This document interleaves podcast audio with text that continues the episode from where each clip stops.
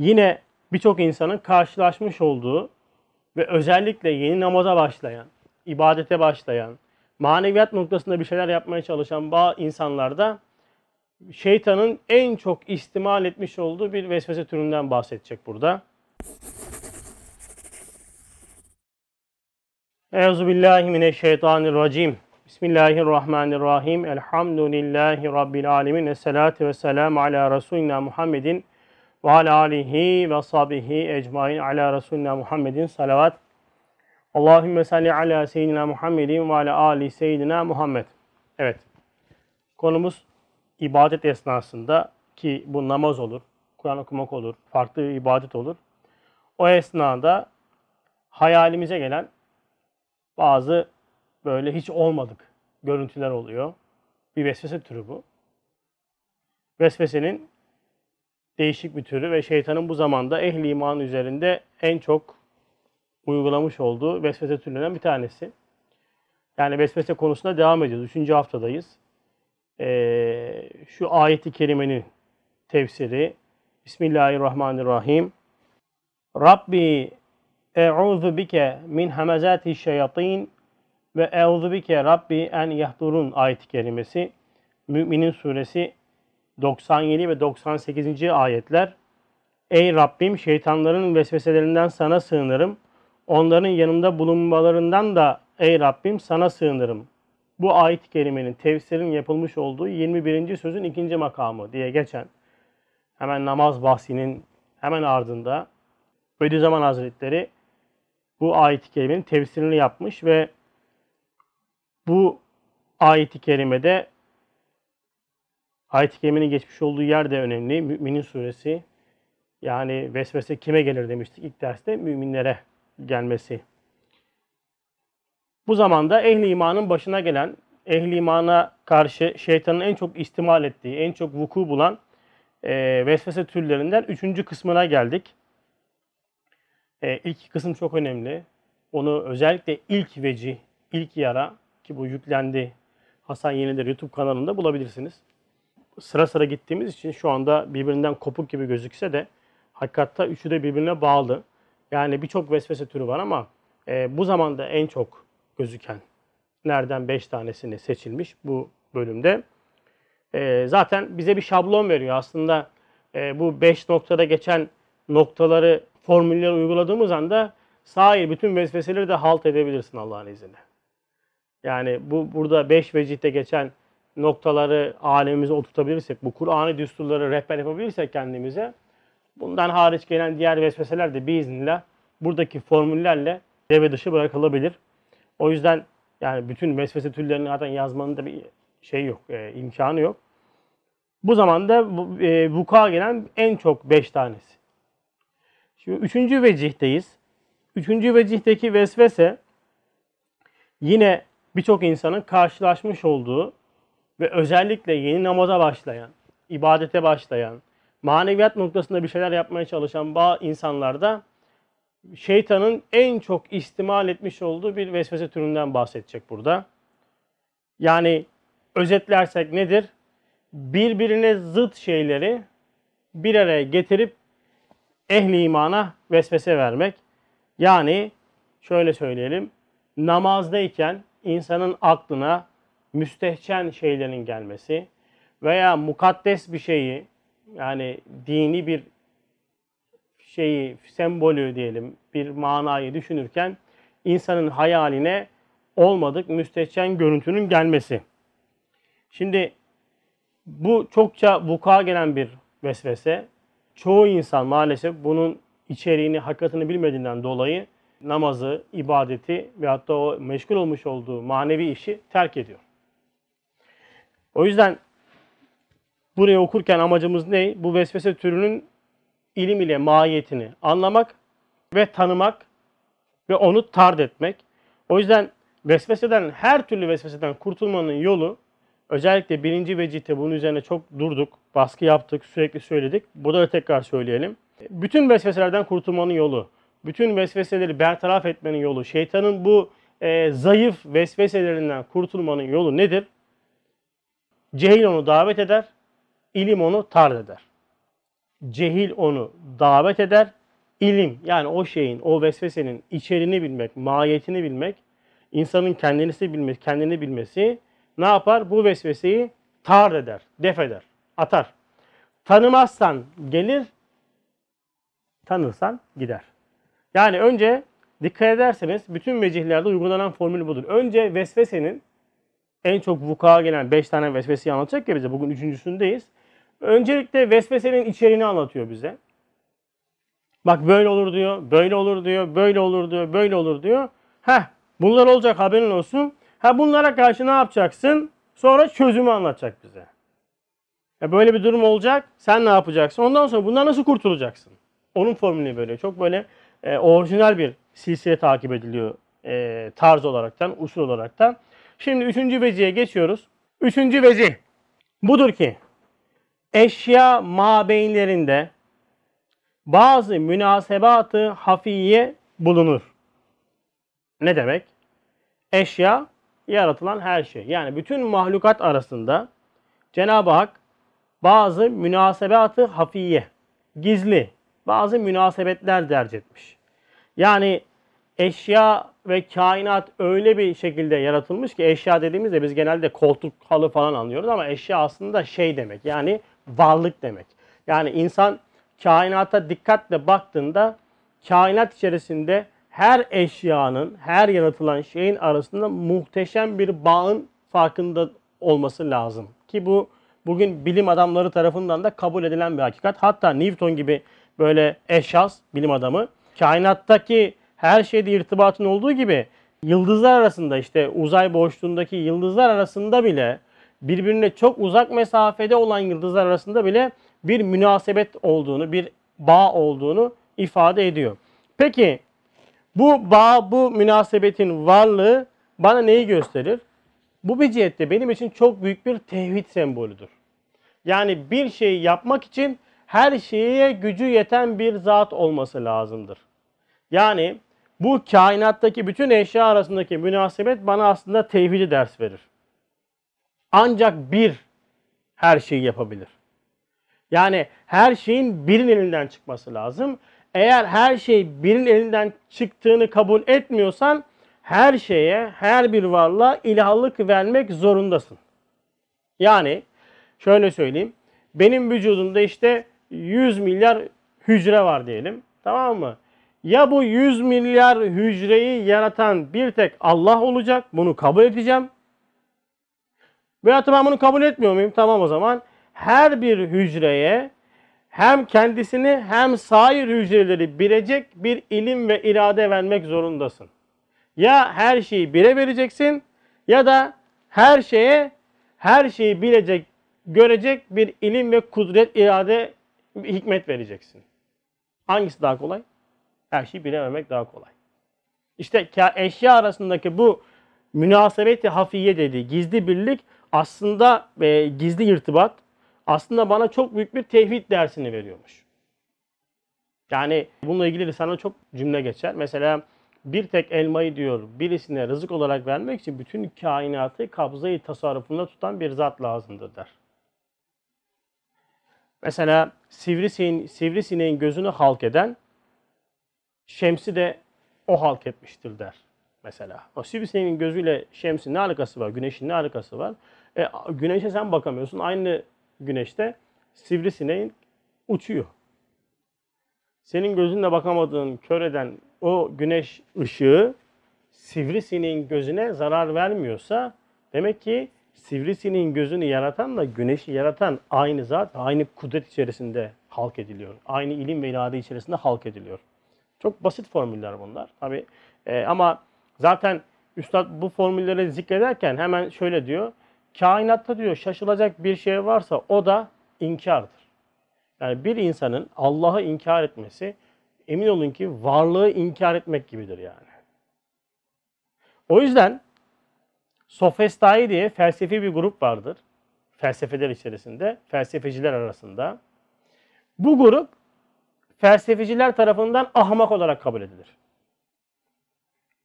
Ama ve lakin Üstad diyor ki felsefe grubu içerisinde, felsefe güruhu içerisinde en akıllı, olanlar bunlardır der. Neden? Şimdi bak felsefeciler kendi içerisindeki bir grubu sofisteye dediğimiz o grubu aptallıkla itham ediyorlar. Üstad diyor ki felsefeciler içerisinde en akıllı güruh bunlardır. Çünkü neden? E, dinden uzak, vahiye yabani kalmış felsefe kainattaki bir ilahı, idareci reddeder. Sofistaylar der ki kainat yok. Varlık yok. Her şey hayal diyor. Şimdi felsefeciler bu, bu görüşe diyor ki bunlar ahmak, bunlar aptal. Üstad diyor ki bunlar en akıllıları. Çünkü kainatta bir Allah kabul etmemek en büyük ahmaklıktır diyor.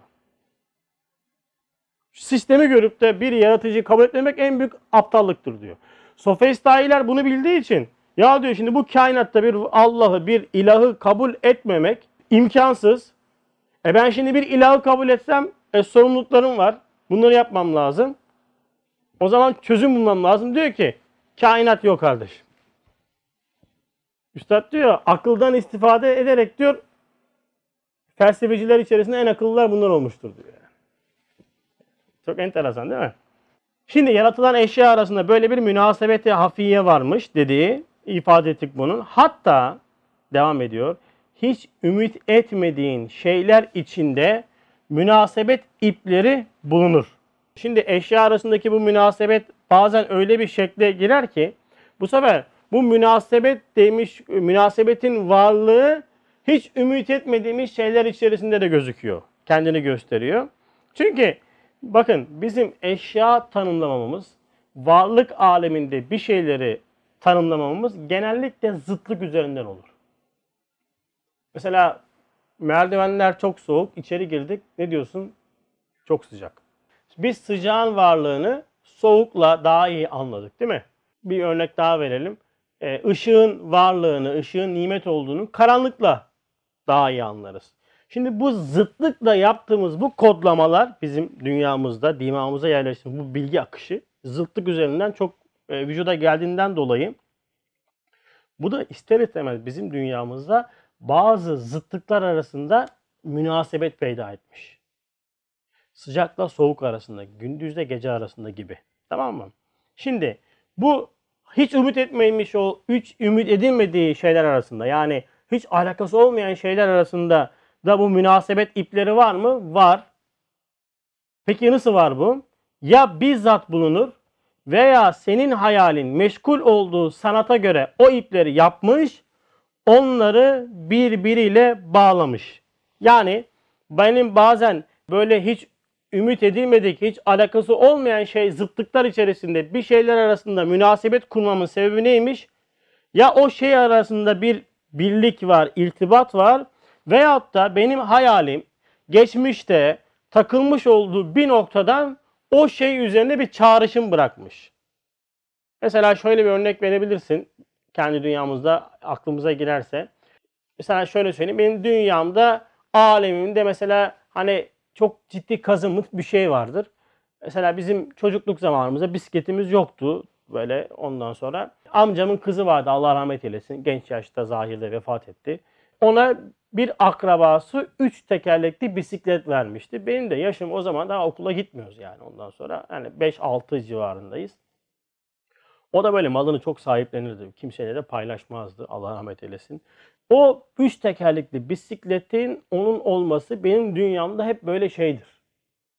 Bende yoktu. Hep böyle hayal dünyama kazımış. Ben ne zaman bir üç tekerlekli bisiklet görsem aklıma gelir. Ne alaka yani? Ne zaman üç tekerlekli bisiklet görsem aklıma gelir. Hayal dünya artık kazınmış benim şuur altıma. Veyahut da siz bir gün e, bir plastik topla bir camı kırmışsınızdır. Ne zaman plastik top görseniz aklınız hemen kırdığınız o hayal seni alır o ana götürür. Bak insan acayip bir varlık yani. O yüzden birçok aslında fiillerimizin altında bu kalıntılar yatar. Reaksiyonlarımızın altında bu kalıntılar yatar. Bir şeylerden ya çok korkmuşuzdur ya çok ürkmüş böyle bizi çok e, derinden etkilemiştir. Çok ciddi kazıntı yapmıştır dünyamızda tamam mı? Mesela sen onları gördün o çağrışımlar hemen akla gelmeye başlıyor. Ciddi kazıntı olmuş çünkü. Yani ya bu zıt görüntüler, fikirler nereden geliyormuş? Ya bizzat bir irtibat var veyahut da senin hayalin çok meşgul olduğundan dolayı böyle bir şeyi cem etmiş, nakşetmiş, nesçetmiş, e, şuur alemine senin bırakmış. Tamam mı? Şimdi şu sırdandır ki bak şimdi konuyu çok güzel bir yere getiriyor. Şu sırrı münasebettendir ki bazen bir mukaddes şeyi görmek bir mülevves şeyi hatıra getirir. Mesela diyelim bir cami görürsün. Senin aklına olmadık başka bir müsteşem bir şey gelir. Mesela camiye girersin, kırmızı bir halı görürsün. Fakat o kırmızı rengi senin aleminde, hayal dünyanda, geçmişte veyahut da ondan sonra hayalin kendi serbest bir hani bir önceki dersi ifade ettik ya hayal serbest bir uluslararası limana benzer. Kendi kendi e, icraatınca bir şey dokunmuştur kırmızı ile ilgili. Sen ona baktığında alemin olmadık ondan sonra şekillerde bir şeyler nesletmeye başlar. Çok olur bu. Mesela bakın ben bunu şeyde Kabe'de duymuştum. Adamın bir tanesi Kabe'ye her baktığında olmadık şeyler aklıma gelip diyerekten ağlıyordu. Tabii bilmiyor ki ama. Hiç çok kötü olacak bir şey yok. Bilmiyor. Bakın bilen yönetir abiler. İnsan kendini bilecek ki yönetebilsin. O orkestra şefi dersi vardı ya hani bil ki yönet ki yönetilme çok önemlidir o ders. Yani biz kendimizi tanımadığımızdan dolayı yönetemiyoruz kendimizi. Adam hüngür hüngür ağlıyor. Kabe'ye gitmiyor. Tavaf yapmıyor. Kardeşim gitsene. Ya abi nasıl gideyim diyor ya. Ben diyor ne zaman ki Kabe'ye bakıyorum, Hacer-i Esved'e bakıyorum, olmadı şeyler aklıma geliyor diyor. Ya böyle şey olur mu? Olur. Bal gibi de olur. Bal gibi de olur. Tamam mı? Yani niye oluyor? İşte bak kendini tanımlayamıyorsun. Neyin nereden geldiğini bilmiyorsun. Şeytan bir vesveseye veriyor. Şimdi Kabe şöyle, şöyle düşünün. Şu Kabe Kabe'nin etrafı. Kabe'nin etrafında müthiş bir manevi bir şey vardır. Akım vardır. Yani acip bir yüksek volt vardır ki o yüzden hacca giden diyor bir Müslüman en ami de olsa velayet deresine çıkar. Yani akımı yiyince bütün şeyler açılıyor. Şimdi bizim genelde Kabe ziyaretlerimiz elhamdülillah son dönemde artık gençler daha çok gitmeye başladı da biz de gençler de suyunu çıkardı işin artık e, şovenizme döktük. O ayrı mesele de. Hani genç nüfus biraz daha fazla gidiyor. Eskiden Kabe'ye gidenler, hacca gidenler genelde ununu elemiş, elini asmış. Hani e, hani teşbih bakamda söylüyorum uzatmalar oynayan insanlar olurdu genelde. Hani böyle tek ayağı çukur gidelim bir vazı, son vazifeyi ifade edelim de artık hacı da olduk mu Allah'ın izniyle iş biter gibilerinden böyle o kafa yapısıyla gidiliyordu. Şimdi adam belli bir dönem bütün günahlara girmiş çıkmış. Yani sonra tövbe etmiş. Elhamdülillah. Cenab-ı Hak da affetmiştir. Çünkü tövbe edenin affı da hemen beraberindedir. Affetme etmeyecek kişi Cenab-ı Hak tövbe ettirmez. Yani bakın bunu unutmayın. Ya Cenab-ı Hak benim tövbemi kabul etmiş midir? Sen tövbe ettin mi? Bil ki kabul etmiştir. Çünkü vermek istemeseydi istemek vermezdi. Sana tövbe ettiriyorsa bil ki devamında seni affedecek. Eğer seni affetmek istemeseydi sana tövbe ettirmezdi. Çok basit formül. Şimdi tamam günahlar affoldu ama günahlar öyle çabuk çıkar mı? Sen o işlemiş olduğun günahların tamam günah cihetiyle Cenab-ı Hak affetti ama izleri sende durur. Baktıkların, gördüklerin, yüklediklerin manalar var. Onlar çabuk silinir mi? Bilgisayardan çabuk siliniyor mu Hüseyin? 36 defa silinmiş bu dosyayı bile buluyorlar değil mi hard diskte? Adam uğraşıyor, uğraşıyor, uğraşıyor. Diyor ki bu diyor bilmem kaç defa silinmiş ama hard diskte uzantısını buluyorlar onu. Sen bulamazsın, ben bulamam. Ama işin bu işin hani hacker dedikleri o adamlar böyle çok ciddi yazılımcılar tamam mı? Adam ne yapıyor? Buluyor. Ya insan hafızasından bahsediyoruz abiler. 128 GB şeyden bellekten bahsetmiyoruz. İnsan hafızasından bahsediyoruz. Nerelere yazılıyor? Nerelere yazılmış? Şimdi onlar şuur altında öyle de böyle de duruyor. Şimdi Kabe'ye geliyor adam. Tavaf yapıyor. Yüksek voltaj var. Yani gerçekten de müthiş bir enerji var Kabe etrafında. Alttan böyle derler ya böyle sıcağı yiyince de patlamalar başlıyor. Açılımlar başlıyor. Bakıyorsun adam manevi olarak da açılıyor. Ama ve lakin bir de geçmişte bazı sıkıntı ve halleri varsa tabi onlar da yüksek dereceyle açığa çıkmaya başlıyor ve çok insan Kabe'de zorluk çeker bu noktada. Yani sen söyle ya diyor anlamıyorum. Mesela öfke çok olur Kabe'de.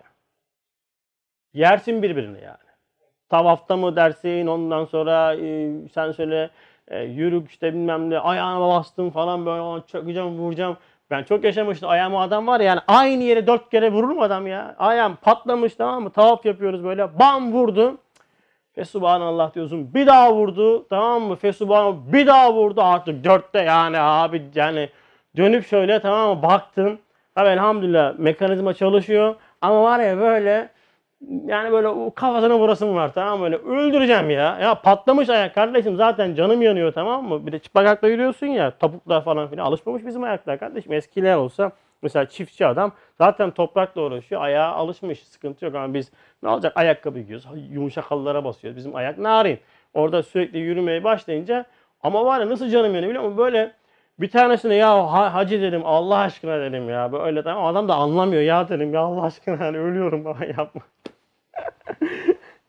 yani niye bak öfkemen patlak veriyor. Tamam mı? Kavga eden mi dersin işte birbirine giriyorlar. Yani geçenlerde bayağı oldu da birkaç sene önce Türk kafile işte 35 kişi sopalarla birbirine girdiler yani. Umre'ye gitmişler. ya niye olur? Olur kardeşim işte yüksek voltajı ince ortaya çıkıyor bazı şeyler. Ha maneviyat da açılım oluyor ayrı mesele.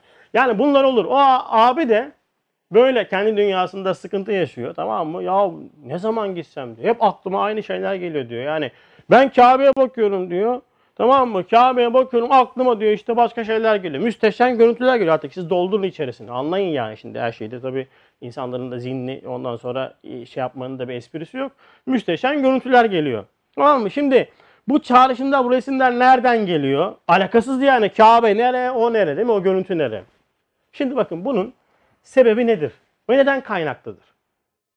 Açıklıyor, izah ediyor. Diyor ki fenni beyan fenni beyanda beyan olunduğu gibi fenni beyan en basit manada edebiyat deyin. Edebiyatın bir kolu, bir e, bölümü mü diyelim, bir yöntemi mi diyelim. Böyle bir e, ilim var. Hariçte uzaklık sebebi olan zıddiyet yani hariçte, dışarıda uzaklık sebebi olan zıddiyet hayalde sebebi kurbiyettir. Yani senin hariçte çok uzak bildiğin şeyler hayalin içerisinde yan yanadır, bitişiktir. Böyledir yani. Medz olmuştur. Tamam mı? Şimdi e, neden bunu ifade etti? Mesela çok önemli bir düstur bu. Bak bunu çok iyi bileceğiz.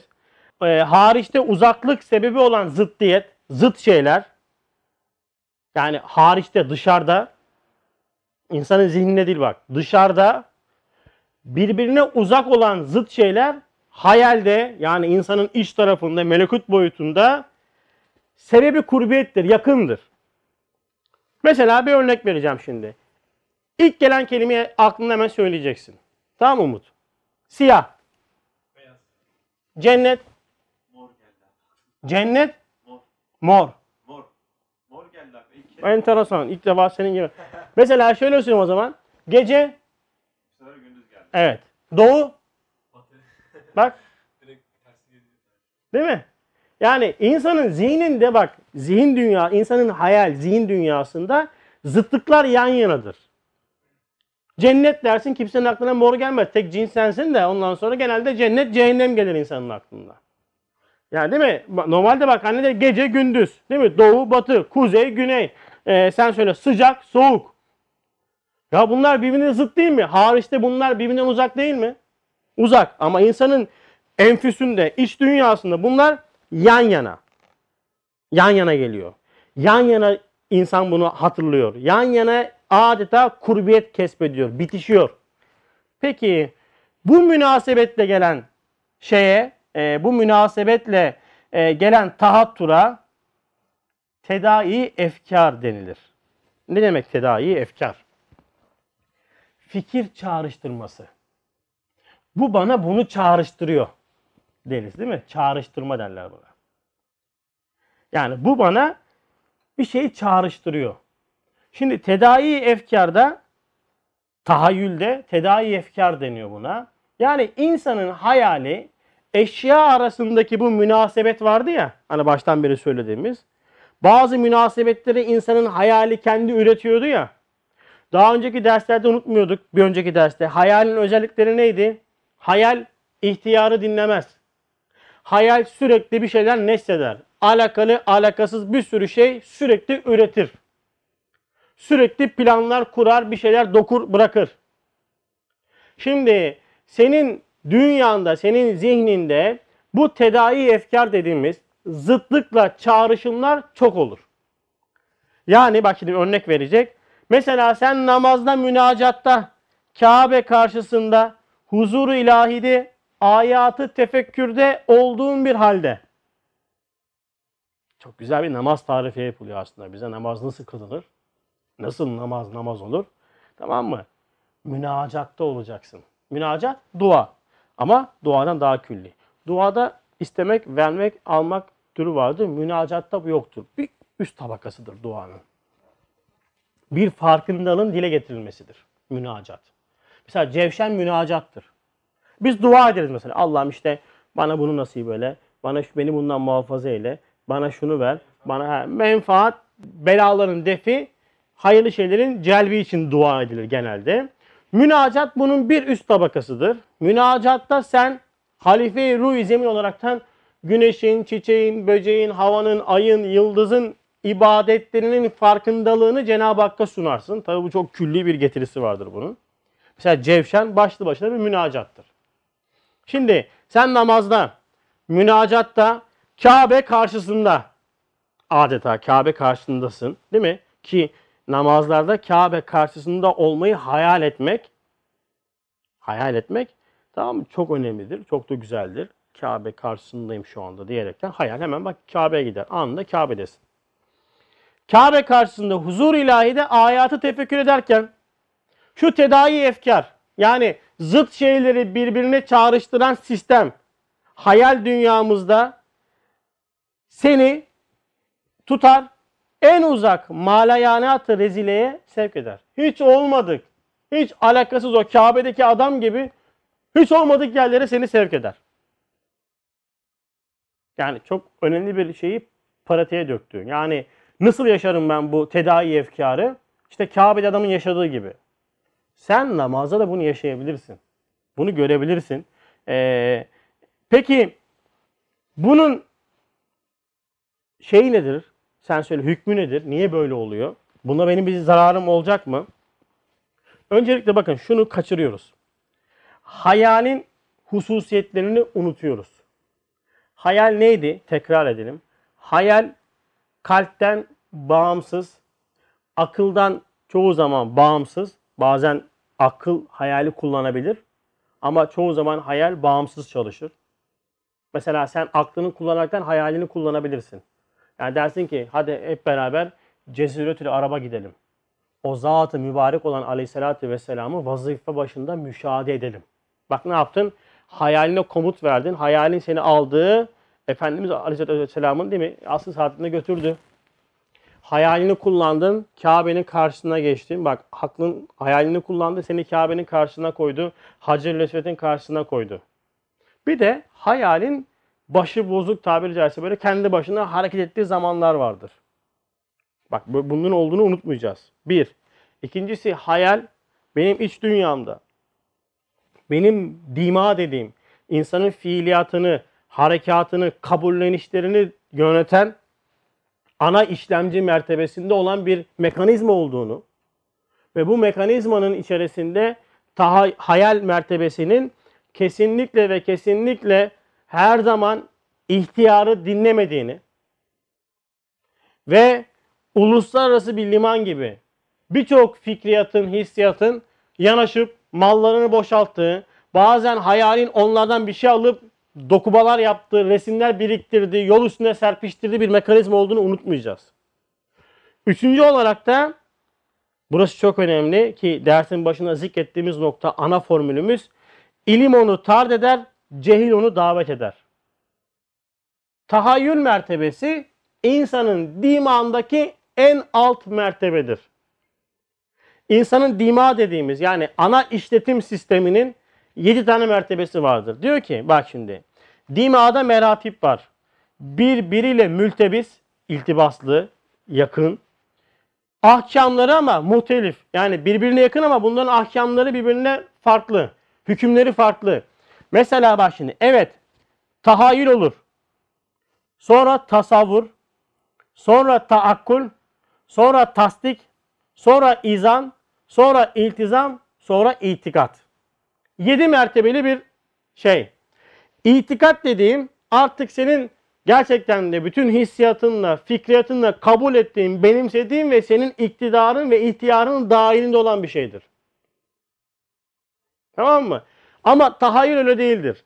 İlk mertebedir. Şimdi senin benim hayalime gelen bu tür görüntüleri ben tahayyül mertebesinde görüyorum. Problem şu, itikatta zannediyorum.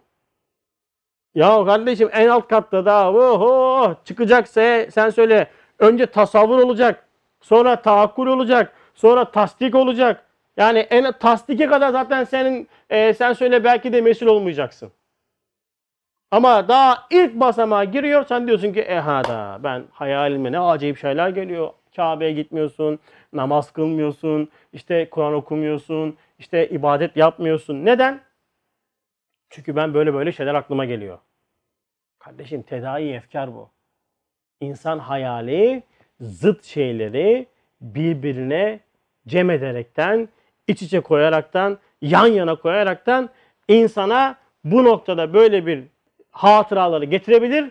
Şeytan da bundan istifade eder. Bak şeytan bundan istifade eder. O yüzden böyle bir vesvesede ne yapacağız? Ben namazdayken böyle bir vesvese geldi. Ben namazdayken, ayatı tefekkür ederken, Cenab-ı Hakk'ın huzurundayken, münacat halindeyken, Kabe karşısındayken bana ummadık resimler, görüntüler gelmeye başladı. Bir sürü şeyler aklıma gelmeye başladı. Ben ne yapacağım? Nasıl böyle şey olur dedim. Tamam mı? Böyle bir şey geldiğinde nasıl uygulama yapmam lazım? Bak şimdi.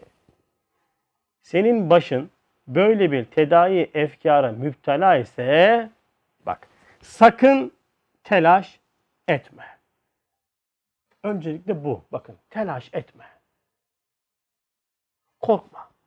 Böyle paniğe kapılma. Ben bittim oğlum deme. Telaş etme. Rahat ol. Ya nasıl rahat olayım abi ben Kabe'nin karşısındayım. Neler geliyor sen bildiğin rahat ol diyorsun. Kardeşim rahat ol. Telaş etme. Sonra belki intiba geldiğin anda dön. Baktın ki bir şeyler geliyor. Yani şeytan hayal mertebesindeki bu tedavi efkarı, zıt şeyleri kullanaraktan sana vesveseye vermeye başladı. Farkına vardın. Hemen dön. Neye dön? Nereye döneyim abi? Kardeşim yani bunun kaynağı senin kalbin solunda bulunan lümme-i şeytaniye. Hemen sağa dönsene. Neyi var sağda? Yani döndüğünde böyle dönmeyeceksin. Yani hayalin de hemen çevir kafanı. Tekrardan ayete tefekkür et. Kabe'yi düşün.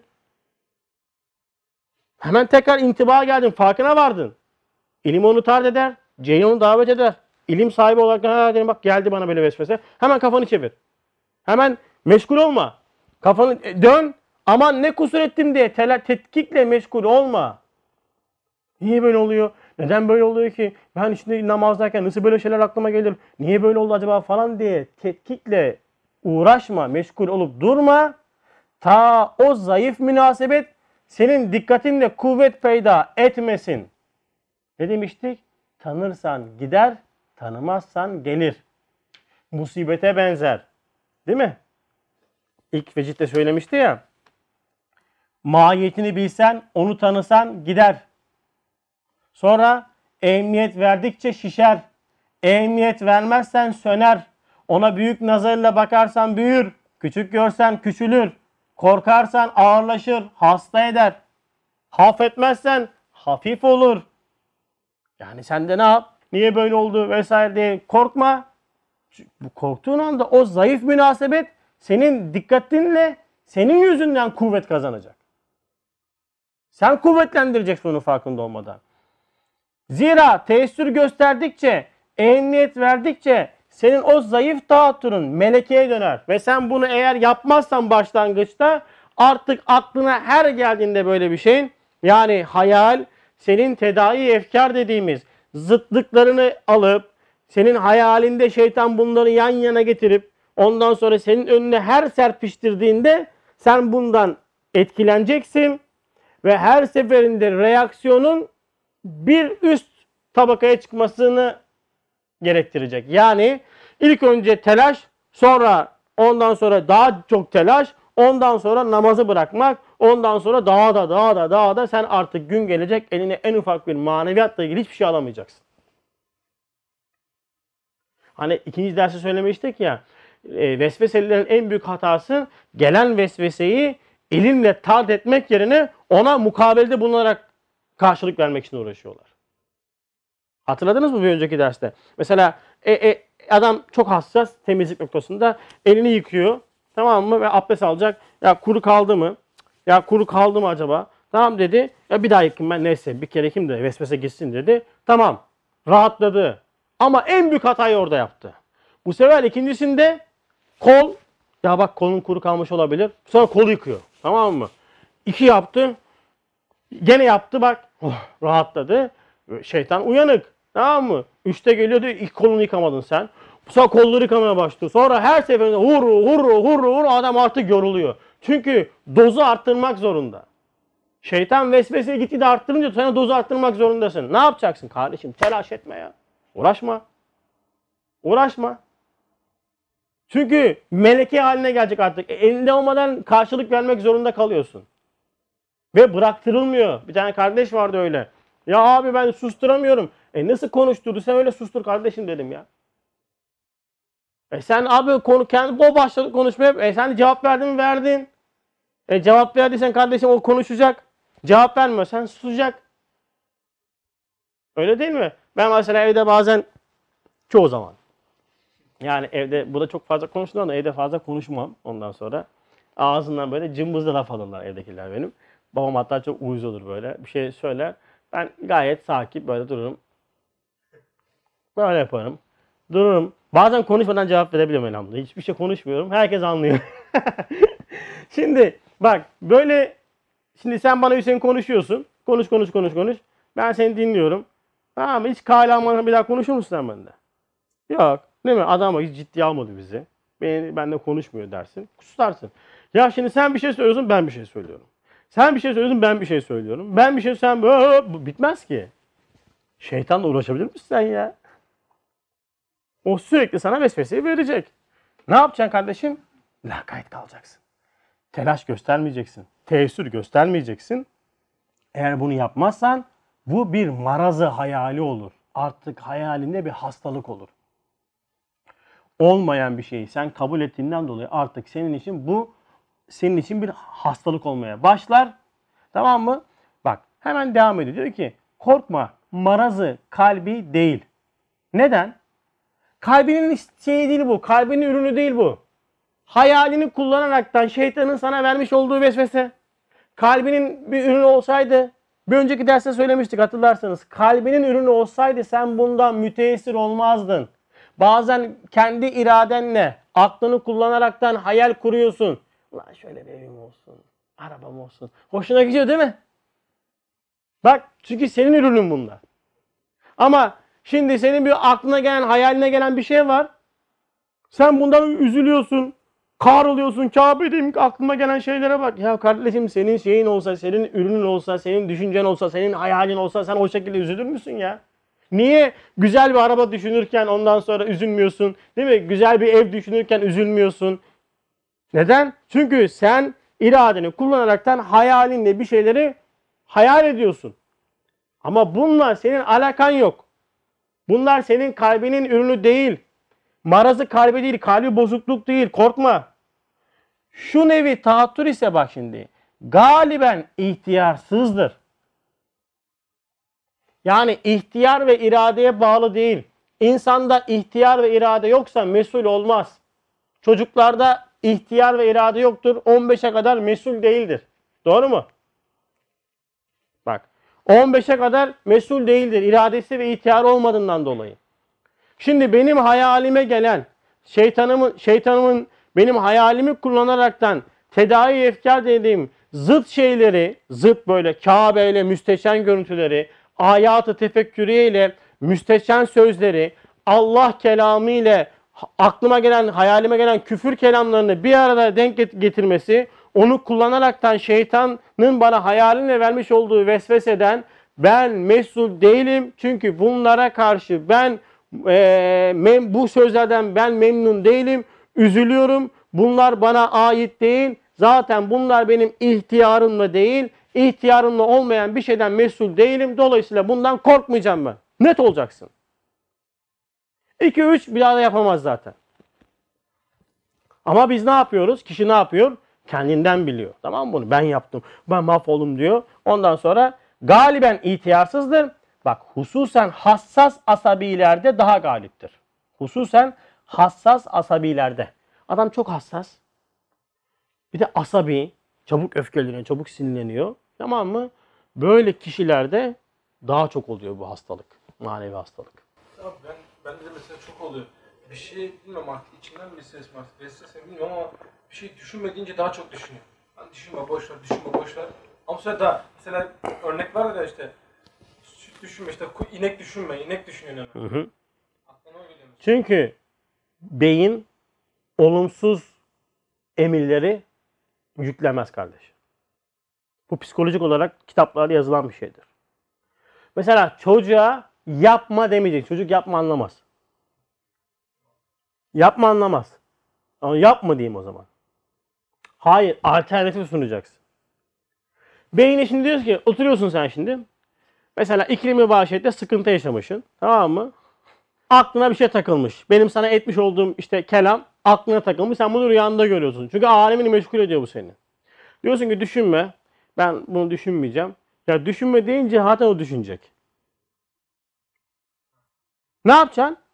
Alternatif sunsana. Başka bir şey düşün. Zihnine başka bir şey ver. Ve oynasın. Dursun. Tohum ile çekirdek arasındaki farkı bulmam lazım benim de. Bırak onunla uğraşsın. Kimseyle uğraşacak vakti kalmaz.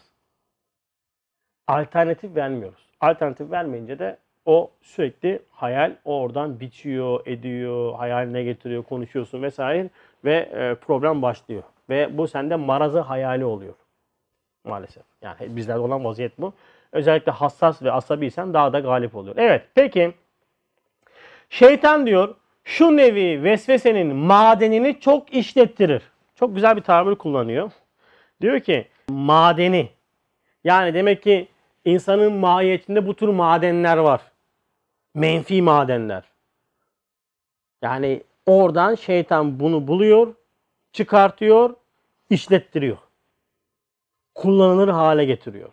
Mesela senin benim mahiyetimde Ebu Bekir radıyallahu anh gibi yani onun seviyesinde değil ama imanın simgesi olarak söylüyorum. Yani çok âli mertebeler var. Bir de Ebu Cehil gibi çok süfli mertebeler var.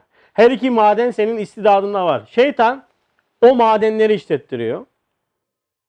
Ve seni o esveli safilinde Ebu Cehil makamına yani Ebu Cehil ifadelerini o küfür makamına düşürmek için şeytan bu madenleri çok işlettiriyor. İşlettiriyor senin önüne koyuyor. Sen de reddedersen bunu vesvese olduğunu bilirsen ilim onu tard eder, cehil onu davet eder sırrınca ilimle, tanımakla bunu reddettiğin anda ondan sonra bundan kurtulursun. Ama bunu yapamazsan ve bu, bu zaman insanları da olarak bizler maalesef çok fazla günahla emhal olduğumuzdan dolayı, alemimiz çok kirli olduğundan dolayı, takvamızın olmadığından dolayı, eee marifetullah ilmine gereken önemi vermediğimizden dolayı çok defa böyle vesveselere maruz kalıyoruz ve şeytan bu vesvesi çok işlettiriyor. Çok insan namaz kılamıyor, çok insan eee, Kur'an okuyamıyor, çok insan zikir çekemiyor, sohbete gelemiyor. Sohbete geliyorum diyor ondan sonra olmadık şeyler geliyor aklıma diyor.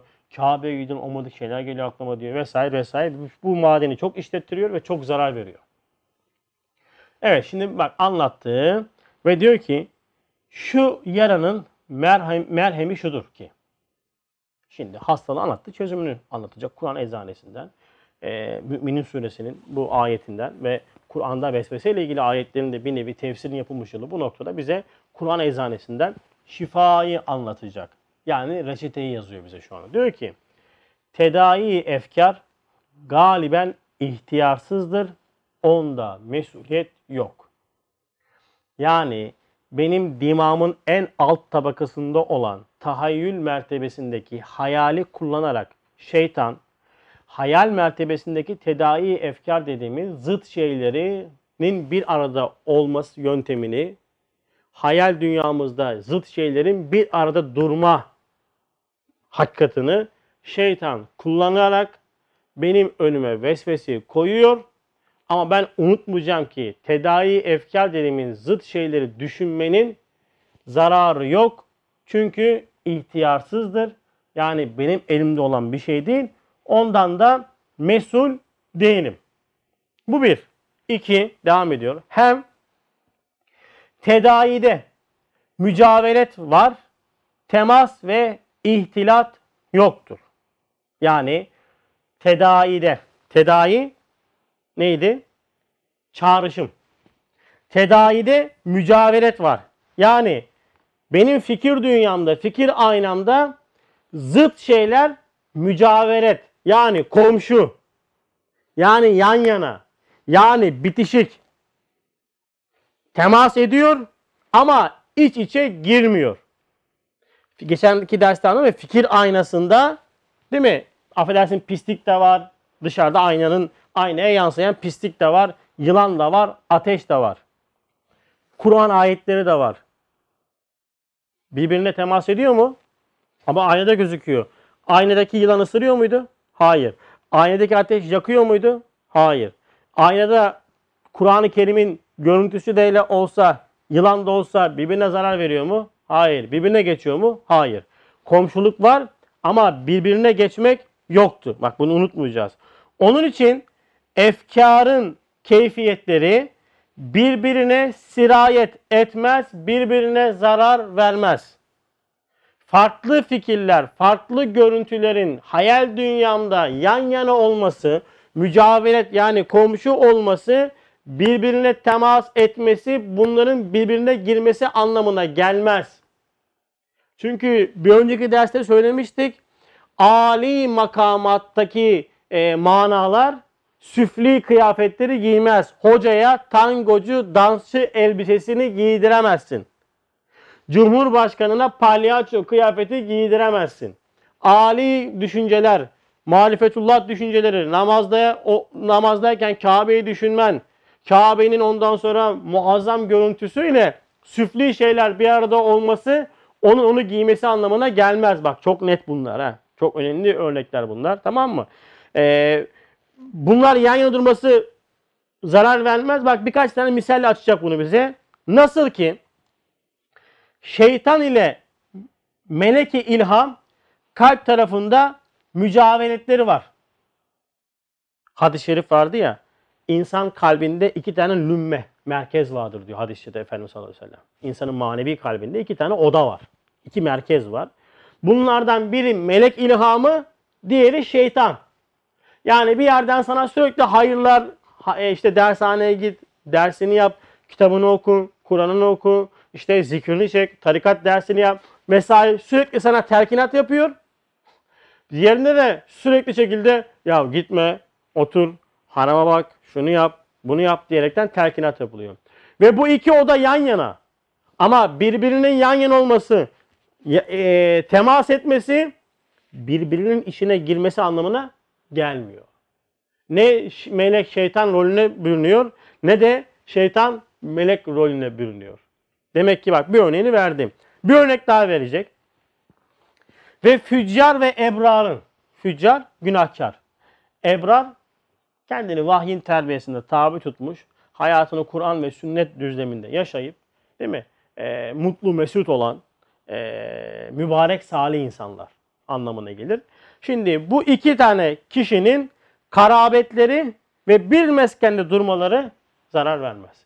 Şimdi burada bir tane günahkar otursa, Hüseyin de burada mübarek ebrar olaraktan otursa, Hüseyin'den ona ona ona temas olur mu? ya etkileşim olur mu? Fikirliyatında etkileşim olmaz. Doğru mu? Şimdi bakın insan iyi tanıyacak kendisini. Navigasyon aletlerini açtığınız zaman navigasyon aletinde cami de vardır. Değil mi? Pavyon da vardır. Eğlence kulüpleri de vardır. Değil mi?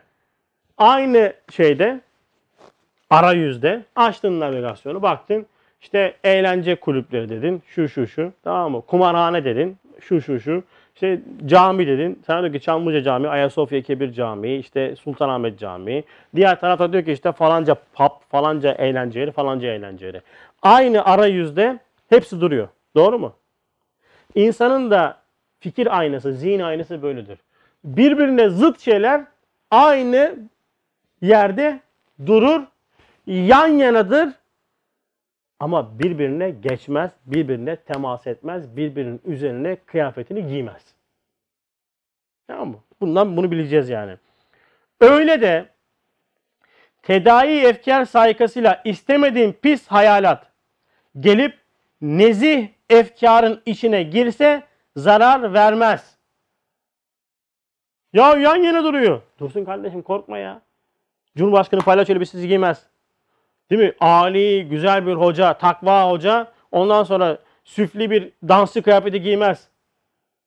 Ne dedik biz? Manalar kalpten çıktıktan sonra dimağa doğru yolculuk yapıyordu. O yolculuk esnasında hayalin yol üstünde bırakmış olduğu görüntüler vardı. Neşrettiği görüntüler vardı. Onların arasından geçiyor. Geçiyor ama temas etse de giymek yok. Temas var, giymek yok. Aynı camdan bakıyoruz değil mi? Gözlükteki pislik dışarıya temas eder mi? Hayır. Ama aynı yerden görüyoruz. Görüntü geçiyor ama temas yok.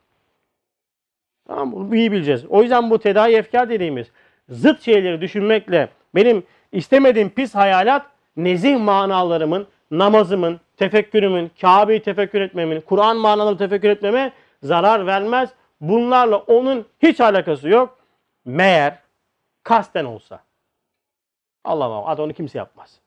Yani duran adam niye namazdayken affedersin müsteşen görüntüyü düşünsün ya? Zaten düşünecek olsa namaz kılmaz herif yani.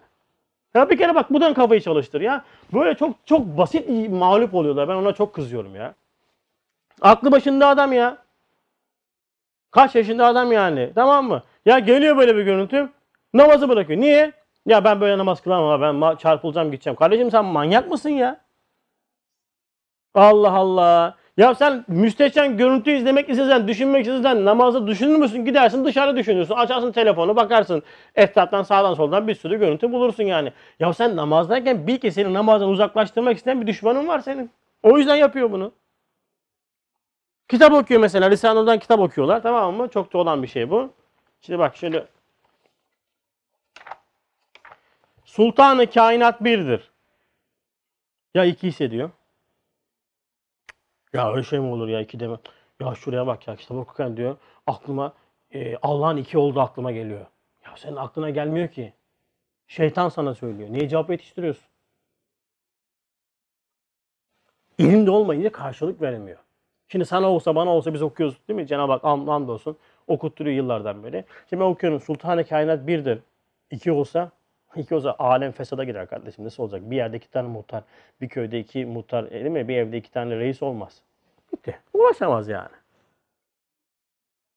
Şimdi bilmiyor, yüklememiş ki. Ee, kendini cahil bırakırsan faturası da olacak tabii yani. Ama bil ki namazdasın kardeşim. Namazdayken senin öyle görüntüleri düşünme gibi bir olasılığın yok. Yok. Öyle çok bozuk olsan namaza duramazsın zaten. O görüntüleri kasten bizzat düşünenler namaza duramaz zaten. Namaza durdun mu demek ki sende güzel bir iman var kardeşim. Niye kendini sen söyle bu kadar kötü görüyorsun? Niye kendini hüsran etmiyorsun ya?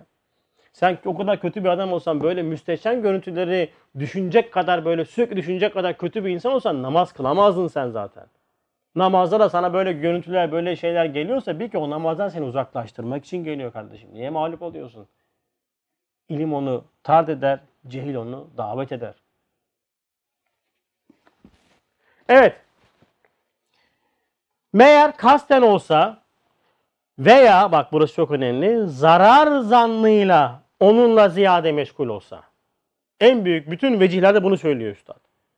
Zarar zannettiği anda zarar verir. Ya ben bundan zarar görüyorum dediği anda zarar görmeye başlar. Ne yapacağız? Formül uğraşmayacaksın. Takmayacaksın. Ne zarar? Benim böyle bir düşüncem yok. Diyeceksin. İmanına sahip çıkacaksın. Bir, iki Allah'ın izniyle bir iznine defolu gider yani. Bak, bir iznine defolu gider yani. Hem son paragraf. Şimdi bir yönü, yönü daha var bu işin. Bazen kalp yoruluyor. Fikir kendini eğlendirmek için rastgele bir şeyle meşgul olur. Şimdi bazen insan hani özellikle ilk zamanlarda çok olur. Çok okuma, çok zikir çekme, böyle farklı eee, varyasyonlar hani maneviyat noktasında çalışmalar insanda çok olur. Bir de yeni başlamışsın ya aşk var, şek var. Değil mi? Çokça yaşanan bir hadisedir. Mesela bazı abiler, bazı kardeşlere bu çok olur. Bana çok soru gelir. Aa ben eski şevkim yok diyor. Eski şevkim yok diyor. Kardeşim eski şevkin yok diyemezsin. Eski şevkin olmasaydı şu anda kitap okuyamazdın. O zamanlar açtın. Değil mi? Çok açtın. Yiyişin, yemek yiyişin farklıydı. E bir de ilk defa tattığın lezzetler var. Açsın. Çok keyif alıyordun. Ha şimdi artık biraz biraz doymaya başladın. Evet eski şevkin olmayabilir. Fakat bu senin için bir basamaktır. Demek ki okuduğun bazı hakikatleri biraz daha dikkatli, biraz daha farklı, biraz daha tefekkürlü okuman lazım. Sos dökmen lazım. Böyle ne derler? Yanına böyle affedersiniz meze yapman lazım. Ha, demek altını çizerek okumam lazım ikinci okuyuşumda. Değil mi? Üç kere külliyat bitirmişsem he, birazcık sos lazım. Ne demek bu? Bazı cümlelerden anladığım manaları defterime kaydetmem lazım. Sonra biraz daha sonra benim artık bir toplama yapmam lazım. Bak ne yaptın? Yemek, pilav, değil mi? Salata oldu. Sonra bir tatlı. Artık ben 11. sözde yoğunlaşacağım. Bir buçuk iki sene boyunca bu sözü çalışacağım demen lazım. Böyle olunca Allah'ın izniyle o şek bitmez. Şek bitmez, şekil değiştirir. Efsaneler ölmez, şekil değiştirir gibi oldu değil mi? Evet. insanın bazen kalbi yoruluyor o yüzden hani böyle çok fazla özellikle yeni böyle hizmet veyahut da ibadet veyahut da işte böyle e, maneviyat sahasına girenler hurra diye böyle e, kontrolsüz güç gibi böyle dalarlar. Tamam mı? Çok fazla yapacağım, çok fazla yapacağım. Bu yetmez abi işte falan filan. Böyle insanlara yapacağımız şey şu olması lazım. Kardeşim lastiğin, lastik firmasının çok güzel bir şeyi bu sloganı. Kontrolsüz güç güç değildir. Maneviyat uzun bir maratondur. Son nefese kadar maneviyat çalışmaları e, uzun bir maratondur. Son nefese kadar sürecek uzun bir maratondayız. Sprint atma. Pırr! Yok yok yok hiç gerek yok. Efendimiz sallallahu aleyhi ve ne buyuruyor? Az da olsa sürekli olan. Orada az yap demiyor sana. Teenni ile. Yani basamak basamak. Dikkatli dikkatli. Böyle hurra diye saldırma. Yarın öbür gün bırakacaksın. Erken doyacaksın. Olduğumu zannedeceksin. Bırakacaksın. Ne yapman lazım kardeşim? Çok fazla meşgul olduğunuzda baktınız ki gardınız düştü. Zorlama kendini o işle. Mesela ehli tarikatsın. 5000 tane zikir çektin. Hadi 7000 yaptın, 10.000 yaptın. Tamam mı? Baktın ki zorlanıyorsun. Bırak. Nasıl bırak? Ya tesbih çekme. Al eline. Evrad eskarını oku. Ayette diyor bir işte başka bir işe geç diyor. Değil mi? Bir işte meşgul olduktan sonra yorulduktan başka bir işe, işe geç. Ayet-i kerimede bir ifade bu. Unuttum hangi surede geçtiğini de. Bir şeyle meşgul oldun. Ben bazen mesela evde yazı yazıyorum, yazı yazıyorum. Bakıyorum gitmiyor, kalem gitmiyor artık tamam mı? Yani e, gitmiyor ya. ya. Bir şey yazıyorum ama aklım başka yerlerde. Bırakıyorum. Ne yapıyorum? E, Bırak deyince şunu yapmayın ha. Şöyle bir kafa dinlendireyim ben. Yani hiç düşünmeyeyim. Abiler düşünmemekle beyni durduramazsınız. Beyin düşünmekten durmaz. Duracağı zaman öleceksiniz merak etmeyin. Başka şeyle meşgul edeceksin. Evet okumaktan yoruldun. Baktın ki yazmaktan yoruldun. Kitap kalem gitmiyor ya. Olur böyle şeyler. Ben çok yaşarım mesela. Yazıyorum yazıyorum yazmışım mesela 15 sayfa 20 sayfa olmuş. Artık kalem atıyorum böyle yok diyorum. Gitmiyor yani tamam mı? Ne yapıyorum? Alayım elime cevşenimi. Cevşenimi okuyorum. Tamam mı? Bakıyorum ki Cevşen de gitmiyor bazen. Tamam mı? E, Çünkü sırf yorgunluk değil bu günahların da tesiri var bizim bu noktada. Tamam mı? E, tesbih çekersin. Olmadı işte Kur'an okursun. Olmadı çık balkona. Semaya bak, tefekkür et. Değil mi? Çiçeğe bak, tefekkür et. Çıkar kafanı balkondan, camdan neyse. Havaya bak, tefekkür et. Yani bir şey yap, farklı bir şey yap. Çünkü zorlayınca bak şimdi fikir ne yapacak? Bazen kalp yoruluyor. Fikir kendini eğlendirmek için rastgele şeyle meşgul oluyor. Bu sefer fikir yorulunca diyecek ya baktı bu bırakmıyor tamam mı? Dalacak hayalin tezgahına. E hayalin tezgahına dalınca da orada bir sürü de görüntü var. Bir sürü de dokunmuş şeyler var. Şeytan ne yapıyor? Fırsat bulacak. Onun önüne pis şeyleri serpmeye başlıyor. O yüzden yoruldun. Baktın ki araba gitmiyor. Hemen başka bir işte meşgul ol. Kendi daim lisesinde Risale ile ilgili bir şey mi yazıyorsun kardeşim? Bırak onu. Düz okumanı yap. O da olmadı mı? Cevşen oku. O da olmadı. Tesbih çek. O da olmadı. Tefekkür et. Çık bir yürü ya. Bu da ibadettir ya. Yani ibadet kavramımız bizim elhamdülillah çok geniş. Evde çocuğunla oynamak da ibadettir yani. O şuurla yaparsan. Çocuğunu sevmek de ibadettir. O şuurla yaparsan. Ya bir meyve ye. Meyve ye ya. İbadettir. Salih ameldir. Meyve yemek salih ameldir ya. Yapabilene. Zikir, fikir, şükür. Ya televizyonu izleme ama. E televizyon izleme yani. Ama otur, bir havuç al, soy, bak maşallah de ye, elhamdülillah de ye, rengine bak ye, değil mi? E, tadına bak ye, Cenab-ı Hak tefekkür et, ye, portakal ye, çocuğunu sev, ya yap. Yani ibadet sahamız o kadar geniş ki yürü. Yürürken estağfurullah çek, salavat-ı şerif getir, etrafa bak, tefekkür et, Cenab-ı Hakk'ın yarattığı mahlukata bak, bir dağıt şöyle bir kafayı. Dağıt dedim bak gene dağıtmıyoruz ha. Yalnızca fikri dağıtıyoruz. Yani ibadet sahasının e, genişliği içerisinde fikri rahat bırakıyoruz. Diyoruz ki fikre hadi sen ya tefekkür et, ya meyve yiyelim, ya ondan sonra yürüyelim, ya çocuk sevelim. Bir şeyler yapalım. Sonra tekrardan işine geri dön. Daha zinde dönmüş olursun. Bunu yapmazsak zorlayacaksınız. Bu sefer fikir diyecek ki sen baktık bırakmıyorsun. Dalacak hayalin merkezine. Oradaki bütün pis görüntüler, bütün ondan sonra e, farklı vaziyetleri takılmaya başlayacak. Şeytan diyecek ki aha da ben bunun boşluğunu yakaladım. Serpecek önüne görüntüleri. Sen diyeceksin ki o bak ben o kadar okudum ne hale geldim falan filan diyerekten bu sefer o manevi işten uzak duracaksın. Kendini kopartacaksın. Allah muhafaza. Yani işin yine özü neye geldi? İlim onu tard eder, cehil onu davet eder. Tanırsan gider, tanımazsan gelir.